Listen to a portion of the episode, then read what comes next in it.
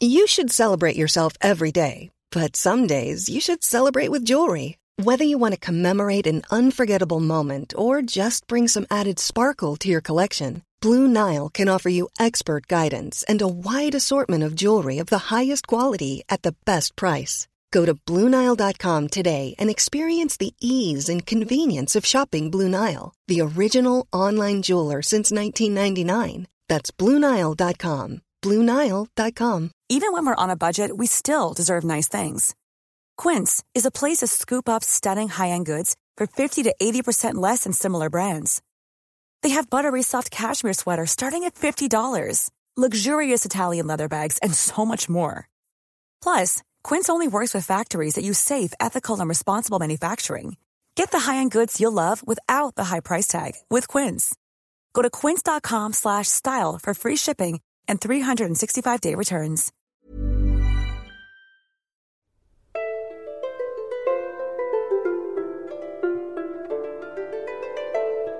Hello and welcome to the Renaissance English History Podcast. I'm your host Heather Teysko, And I'm a storyteller who makes history accessible because I believe it's a pathway to understanding who we are, our place in the universe, and our connection to our own humanity. This is episode 77, another joint episode with Melita of Tudor Times on John Knox. Just a quick note that the Renaissance English History Podcast is a proud member of the Agora Podcast Network. You can learn more about our network at agorapodcastnetwork.com. And the Agora podcast of the month is When Diplomacy Fails. He's got some really special projects going on now celebrating his five year anniversary, so go check that out. Remember, you can get all the links to more information, resources, and sign up for the super awesome mailing list with extra mini casts, free e courses, stuff like that at englandcast.com. So now let me introduce you to Melita Thomas. Melita is a co founder and editor of Tudor Times, a website devoted to Tudor and Stuart history in the period from 1485 to 1625. You can find it at tudortimes.co.uk. Melita, who has always been fascinated by history ever since she saw the 1970s series Elizabeth R. with Glenda Jackson, also contributes articles to BBC History Extra and Britain Magazine. We started with her going right in to who John Knox is and the history of his life, and then we get into talking about his relationship to women, which is what I know him for. But let's not judge, let's just start right with his history of his life. And you have to remember that Scotland, in the years after he was born, was still absolutely shell shocked from the Battle of Flodden. And there was a huge amount of political infighting and unrest during the reign of James V. And there was a, a pro English party, a pro French party. The, the politics of the whole of his life really were efforts of both England and Scot- uh, England and France to control Scotland he was the son of a merchant. Nobody really knows much about his his mother's background or his father's family. He had the usual education of a merchant's son, went to the local church school, went to the grammar school, went to the University of St Andrews, and he became a Catholic priest which probably most people don't think of Knox, but that he was actually a Catholic priest. Wow. Um, You've just like, blown my mind. Yeah. But like most, you know, that was the career for anybody who, you know, wasn't wasn't going to be a merchant because his his brother would have taken over from his father. So anybody who was academic or wanted a you know an office job effectively uh, because you couldn't really do anything else if you weren't a priest i mean you mm. could be a lawyer but but you know the, the church and state were very closely interlinked so he became a priest and he became a, a notary public which is an office that still exists today.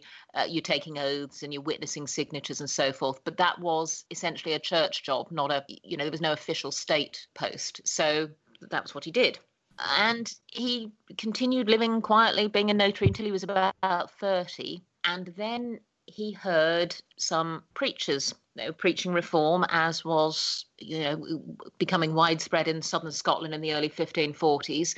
And the two chaps he heard, there were a couple of Dominican friars who had you know moving along the path to reform because you know the early reformers, of course, all started out as Catholics, but they all moved along a, a path to a different interpretation of religion. And some of them went further and some of them came back. But, you, you know, you couldn't really easily say somebody was a Catholic or a Protestant at, at this point. People were moving around in a on a continuum. Mm-hmm.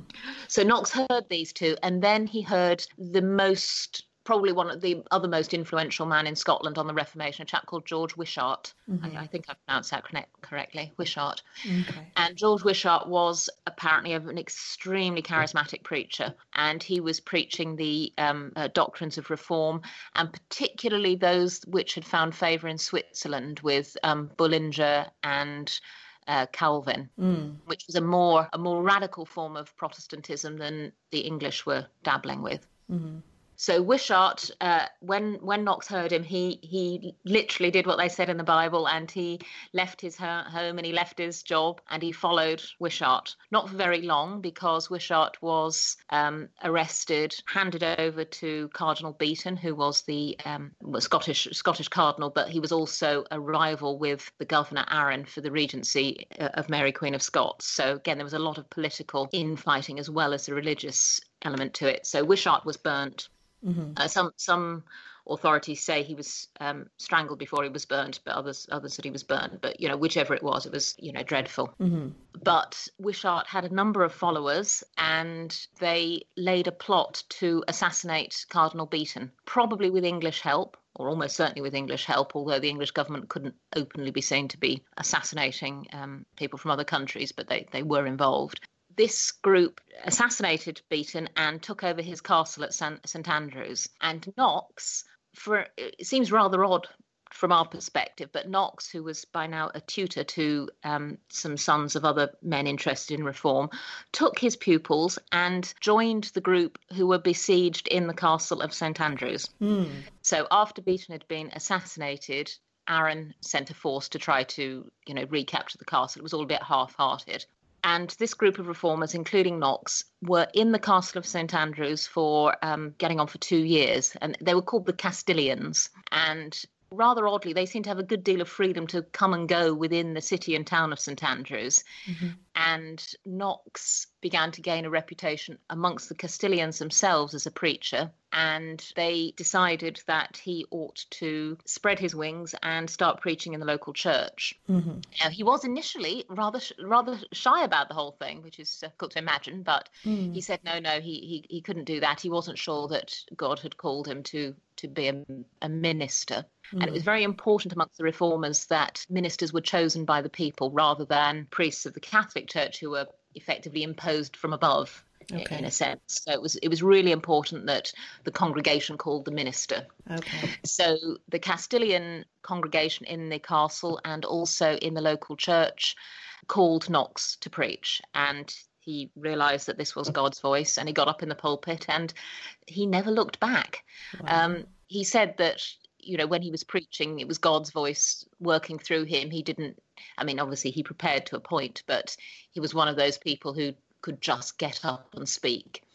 And he was enormously charismatic and effective. And you know whether you like the message or you don't he breathed new life into christianity in in scotland which like much of the much of europe at the time was you know the the, the church was corrupt. There was a, a lot of feeling that all they cared about them all the priests cared about was you know worldly power and government and and you know they weren't looking after their flock. Mm-hmm.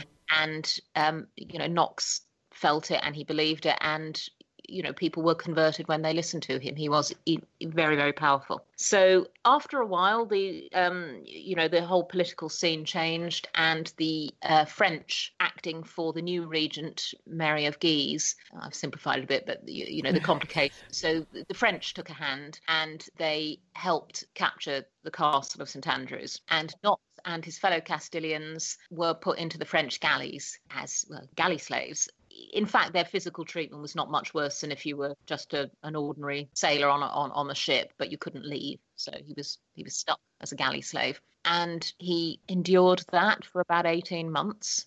Yes, it's it ruined his health because obviously the food wasn't brilliant, and um, you know his digestion suffered ever after. But clearly, he was a man of enormous physical endurance as well and towards well towards the end of the six 18 months or about uh, 18 months after he'd been captured there was a change of government in england henry viii died and the new government of edward vi was very much more protestant in its outlook so henry had broken with the roman catholic hierarchy but religion in england had stayed much the same but now it moved into a much more protestant vein And the government of England asked the government of France to release the galley slaves as part of negotiations between England and France. So Knox was released and he was given a license to preach in England, moved to England and began preaching in first in Berwick and then in Newcastle. And he built up a, a quite a following. He became engaged to a lady named Marjorie Bowes. Her mother, Elizabeth, uh, was one of Knox's closest friends for the rest of their lives. Marjorie's father disapproved, but um, he eventually agreed to them being betrothed, but they weren't married at this point. Knox then started preaching in front of Edward VI and the court, but he was in conflict with Cranmer, who was less radical, and there was a huge row about the prayer book of 1552. Uh, Knox wanted it to be made. Well, Knox didn't want people to kneel to take communion, and Cranmer did. And Cranmer was very angry that Knox had tried to undermine it, and he insisted that kneeling stayed, but they added in a little paragraph called the Black Rubric, which emphasized that kneeling was a sign of respect. It wasn't anything to do with the Catholic interpretation of the communion. But Knox, although lots of people admired him, he was found he was felt to be rather troublesome. And the Duke of Northumberland, having offered him the bishopric of Rochester and been refused, um, sort of washed his hands of him, saying that he was neither grateful nor pleasurable. I be pleased so Knox went back to the north and, to, and continued preaching in in uh, Newcastle and Berwick. Then he was on a preaching tour in Buckinghamshire when Edward died and Mary became queen. Uh, he knew that he would be deeply unpopular under Mary, and he and a number of the more radical Protestants left the country and he went to various places, but he ended up first in Geneva, uh, where he you know met with Calvin and the other leaders of the of the Swiss and French Reformations. And it was whilst he was there that he began wondering about whether women could or should be rulers. And he was concerned that the Bible did not permit women to be rulers. Uh, Calvin and Bullinger and Beza, the other reformers that he asked, they were they were a great deal more circumspect and said, well, you know, really it it depends on the laws of the country and it really isn't anything to do with them and they didn't want to get involved in politics. It was a you know, it was a very serious thing in the 16th century to question a monarch's right to rule, and most of the reformers wanted to steer clear of the whole idea. But Knox, it, it, started to, you know, he was thinking about it in the back of his mind for, for some time after that. He then went to Frankfurt, where he was called to be the minister to the English congregation in Frankfurt. And became embroiled in what they called the Frankfurt, um, the Frankfurt conflict, or the conflict between the Knoxians and the Coxians, mm. which is, a, a, fun way to remember it. But again, it was all about the, the prayer book uh, of the English prayer book. Should that be used in Frankfurt or should they use the more radical uh, prayer book that the French group in Frankfurt were using? And, you know, there was all the usual infighting of committees and everybody wanting their own way and, you know, general disagreements. Uh, eventually they smoothed the matter over and Knox uh, stayed preaching in, in Frankfurt for a while. Then the whole thing flared up again and he left and went to Geneva. In the meantime, back in Scotland, the Protestant movement was increasing. Uh, some of the senior nobles had converted, uh, particularly uh, Lord James Stuart, who was the half brother of Queen Mary of Scotland. And Queen Mary of Scotland was living in France. She was still a still a young woman, uh, just a girl. So he, uh, her brother, half brother, was back in Scotland. Her mother was acting as regent, and Mary of Scotland was was in France. But uh, Lord James and his colleagues uh, asked Knox to visit Scotland, which he did. And in that period, again, he was an enormously successful preacher, lots of conversions. So, so, but then he returned. He returned to Geneva. And whilst he was there, he became more and more distressed at the persecution in England because under Queen Mary of England, there was uh, quite vigorous persecution of Protestants. Now, we have to accept that Knox wasn't against persecution in principle. Mm-hmm. He just didn't like the persecution of people he believed he, he agreed with. Um, you know, he was perfectly happy to rant against Catholics and suggest that they should be executed for idolatry, but he was very unhappy about the um, the persecution against the godly, as he saw it. So there were persecutors on both sides, but the, the persecution in England was very disturbing for him and his his congregation, and it fed into his fears about female rule generally. So the, the regent in Scotland, Marie of Guise, although she was uh, tolerant and not interested in any kind of persecution, he felt that she wasn't really going far enough in introducing Protestantism in Scotland, and Mary of England was, um, you know, fairly vigorously clamping down on Protestants. So he wrote his marvelous, marvelously entitled "First Blast Against the Monstrous Regiment of." it's it's hard to it's hard to imagine, but actually Knox had an awful lot of women friends. He was one of those charismatic types who what should we say, you know, emotionally needy people tended to latch onto. So he did spend a good deal of his time writing letters of comfort and affection to his his flock, many of whom were were women. Mm-hmm. He was very attached to his wife and to his children. So he wasn't, you know, he wasn't somebody who hated women per se or had any, you know, it, it wasn't just a, a sort of a, a blanket hatred of women. It was the ideas of his own time, which thought that women were inferior because God had made them to, you know, inferior to men, and that therefore it was wrong for a woman to be a ruler. He always claimed that the first blast was aimed at Mary of England, and he wasn't really um, complaining about other women in general. But mm. funnily enough, they didn't really like that. And um, he timed his first blast very unfortunately because uh, Mary of England died to be replaced with her half sister Elizabeth mm. and Knox, and thought that he would race back to England, uh, take up his duties again in Berwick and Newcastle, and perhaps you know spend some time in Scotland. But Elizabeth wouldn't let him anywhere near England. Mm. She couldn't stand him, couldn't stand any of his uh, friends or his ideas, and the the Marian exiles were not were, were more radical than Elizabeth, and quite a few of them who went back to England didn't get very far under Elizabeth. Um, she was much more traditional in her in her religion. So Knox returned to Scotland and he was part of the Protestants in a conflict that became known as the Wars of the Congregation, where the Protestant lords wanted to implement the Reformed faith, and because Mary of Guise would not agree, they deposed her as regent and introduced the Reformed faith into um, Parliament in Scotland in 1560. And Knox was uh, a major player in the Wars of the Congregation. He was the army chaplain. He wrote the,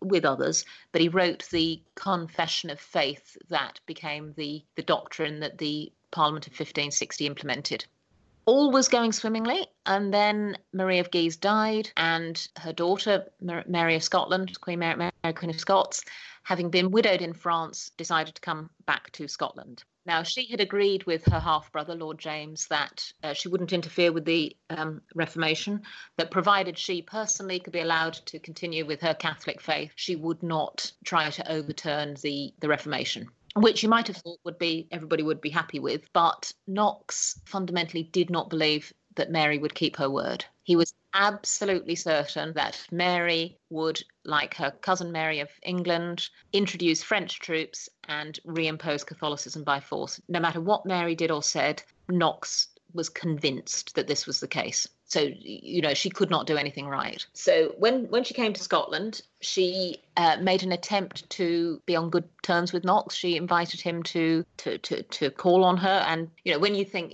although we don't think like this now, he was just a, a a minister in a in a church parish in Edinburgh, and she was the Queen of Scotland and the Dowager Queen of France. So the the social gulf between them was enormous. And but Knox appeared to pay absolutely no attention to the social conventions of his time, and he spoke to Mary, you know, like he'd speak to an errant schoolgirl, and you know, which Mary found quite difficult to to cope with. And she was only uh, she was only 18 or 20 she was 18 i think when she came back to scotland so she was a young woman widowed in a country that had changed out of all recognition since she'd left it at the age of five. And then there was this man haranguing her. Um, and no matter what she did, you know, he, he, he, he criticized her. He criticized her dancing. He criticized her friends. He criticized whatever she did. He, he became, Knox became more concerned as time passed because Mary actually was quite quite a clever politician and you know had she been older and more experienced things might have worked out rather differently. And then she made rather a bad move when she married a second time because her second husband, Darnley, although he was a very good choice on paper, he was an absolute nightmare in, in the flesh. And Knox immediately disapproved of him just on principle because although Darnley was um, hardly a man of religion, he was nominally Catholic. Darnley went to hear Knox preach, and Knox took the opportunity to uh, tell his audience that uh, countries that God wished to punish were given boys and women as rulers. So, again, likely to appeal to the new king but uh, you know, in in his estimate of Darnley's character, he was he was pretty much spot on, and the marriage went disastrously wrong. Knox was certainly aware of, if not involved, in the murder of uh, David Riccio, Mary's secretary, because all of the Protestant lords knew about it, and half of them were actually present, including Darnley. Then, you know, matters went from bad to worse. Uh, Darnley himself was assassinated, and Knox was absolutely convinced that Mary was behind it. I mean, you know, no, nobody really knows. Um, my feeling, I think, would be that she knew but wasn't it wasn't her idea but she she knew something was going on but I, I don't think you could reasonably say she was actually a party to it but I think she'd have I think she chose not to know in the same way that um, Moray uh, her brother Lord James now the Earl of Moray he, he chose not to know they, they they were both pretty aware that something was going on but in fact of course it all backfired and Mary Mary got got the blame and Knox, he preached against her as a murderess and an idolatress and a scarlet woman and inflamed the population. Mary was um, defeated at the Battle of Langside, uh, escaped to England, and over the next few years, the, the late 1660s and the early 1570s, Knox was strongly of the party that uh, wanted to keep Mary out of the country or ideally have her sent back to be executed. It was tantamount to civil war in, in Scotland between the King's party and the Queen's party. So the King's party was led by Moray, and Knox was a prominent member of it. And the Queen's party was led, in fact, by some of Knox's old friends, uh, which upset him hugely because he was worried that they would be um, damned for, for their support of, of the Queen.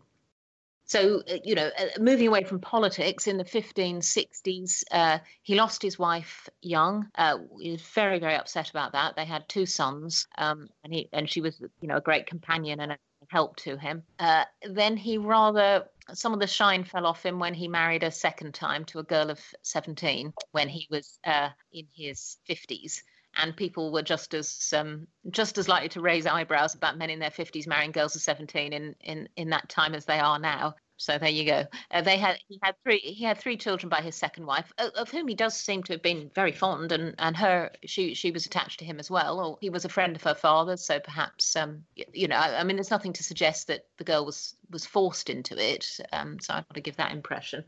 And she also, like his first wife, became a great help to him in his ministry, writing letters. And, you know, she was a very educated uh, Protestant herself. So um, it wasn't all um, what we might think. There, his health began to deteriorate. So he still preached to vast crowds, um, but he had a couple of strokes. And yeah, so so he sort of faded away in the in the early 1570s. Um, but he was still enormously influential in every every time he preached. He died in 1572, and it was it really was the, the, the, you know the passing of an era with with him gone. But his influence over the next generation of scottish ministers was huge. He he spent some time in st andrews you know training the the the new breed of Scottish minister. And it was his his support in the wars of the congregation, his ability to preach, his his single-mindedness. So Knox was um, distressed to discover that the Protestant lords were no more interested in the uh, the general welfare of people than uh, than the Papists had been. To quote.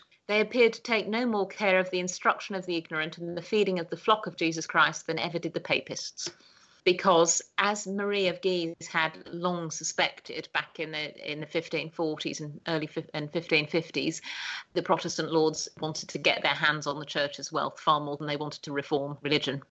I'm sure not all of them, and you know you can't make too many sweeping statements, but they weren't all um, the men of God that Knox wanted them to be. So obviously Knox's brand of, of the Reformed faith was was more more reformed than the the sort of soft Protestant or semi-Catholic um, situation in the Anglican Church, and it you know the two countries were not were not aligned religiously, although they became much more aligned politically in in Knox's lifetime.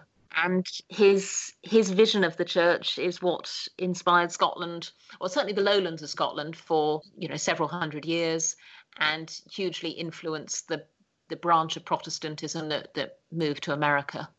Interesting.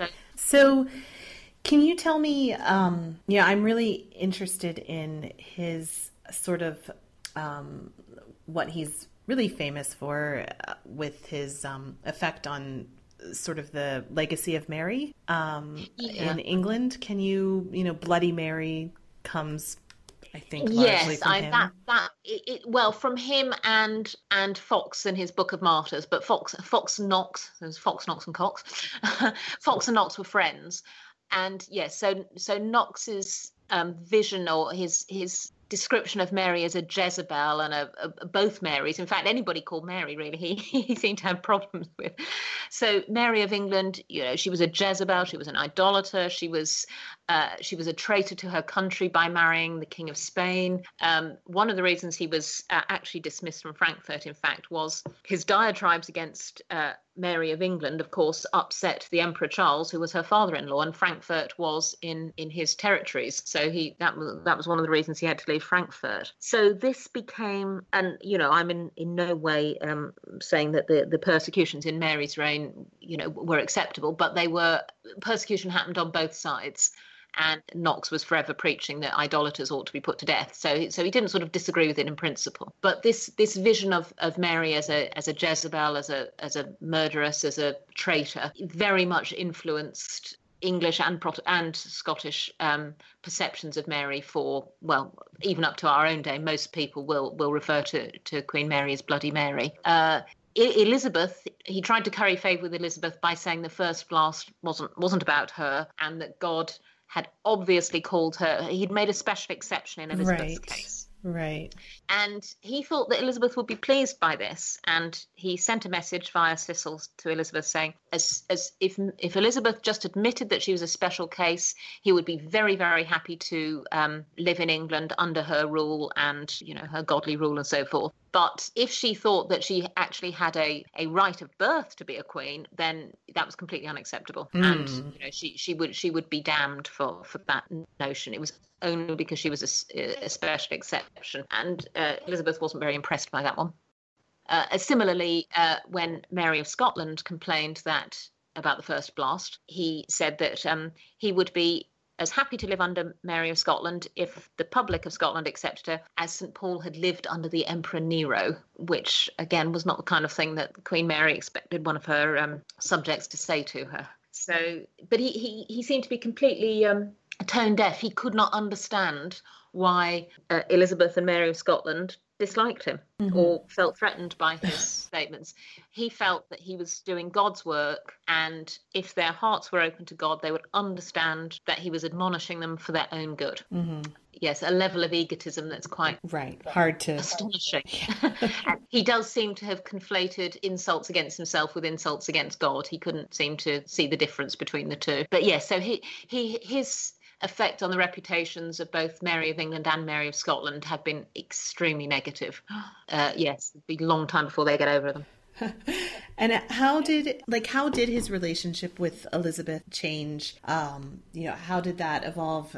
I know she wasn't too happy about his comments as well. Do do you have any evidence on kind she, of how that? Uh, yeah, she absolutely refused to allow him into England. Uh, when the Lords of the Congregation wanted money from England, and Knox was sent secretly to England to, to try to um, persuade the English government to to hand to to support them, Cecil said that on no account was Knox's name to be mentioned to the Queen because he was so odious to her that the, the very mention of his name would would prevent her um, helping the Lords of the Congregation, and she never she never changed that opinion. She wouldn't allow him in the country, and she she considered him odious. And yeah, uh, when after the death of Darnley, when he was preaching virulently against Mary in Edinburgh, Elizabeth's ambassador Randolph actually, uh, sorry, Throckmorton was given instructions to tell him to tone it down, but he he refused. So, what is his? I know you talked a little bit about it, but just what what would you say his legacy is then, and, and why is he important? I think he, he's important because he he his vision of the Reformed faith was what took hold in Scotland, which I suppose, getting out of our period, probably quite strongly affected the the civil war of the next century because of the different the different Protestant faiths within within the British Isles. The the the the more radical Calvinist Presbyterian world of of James Knox versus the, the Anglican tradition of uh, King Charles and, and Archbishop Laud, th- those two were never going to be reconcilable. So I think that that was one of the underlying te- tensions in the in the Civil War, and I think also his his more more reformed faith informed those who who went to America much more. So the the, the Puritan the Puritan wing of the English Church was much more in line with um, Knox's view than the the Catholic wing of the Anglican Church. So he, so I would say his influence was was huge in Scotland and in in America. Interesting. Yeah, I I think there's a there's a college named after him in Oregon, or maybe it's John hmm. Fox. I get them confused, but um, yeah, yeah. Um, yeah. Anyway, okay. So where can people uh, find out more about him? There's a couple of very good biographies about him. One by Jane Dawson, which is the latest biography and uses some information that's only recently been discovered about letters relating to um, the period in Frankfurt. Then there's another one which is actually they're um, slightly different in tone, but possibly a bit more human interest in, is by Rosalind Miles. They're both called John Knox because there's nothing else you can call him really. And the one by Rosalind Miles actually gives very interesting insight into into his his personal characteristics. A very much more emotional man than than perhaps we think of.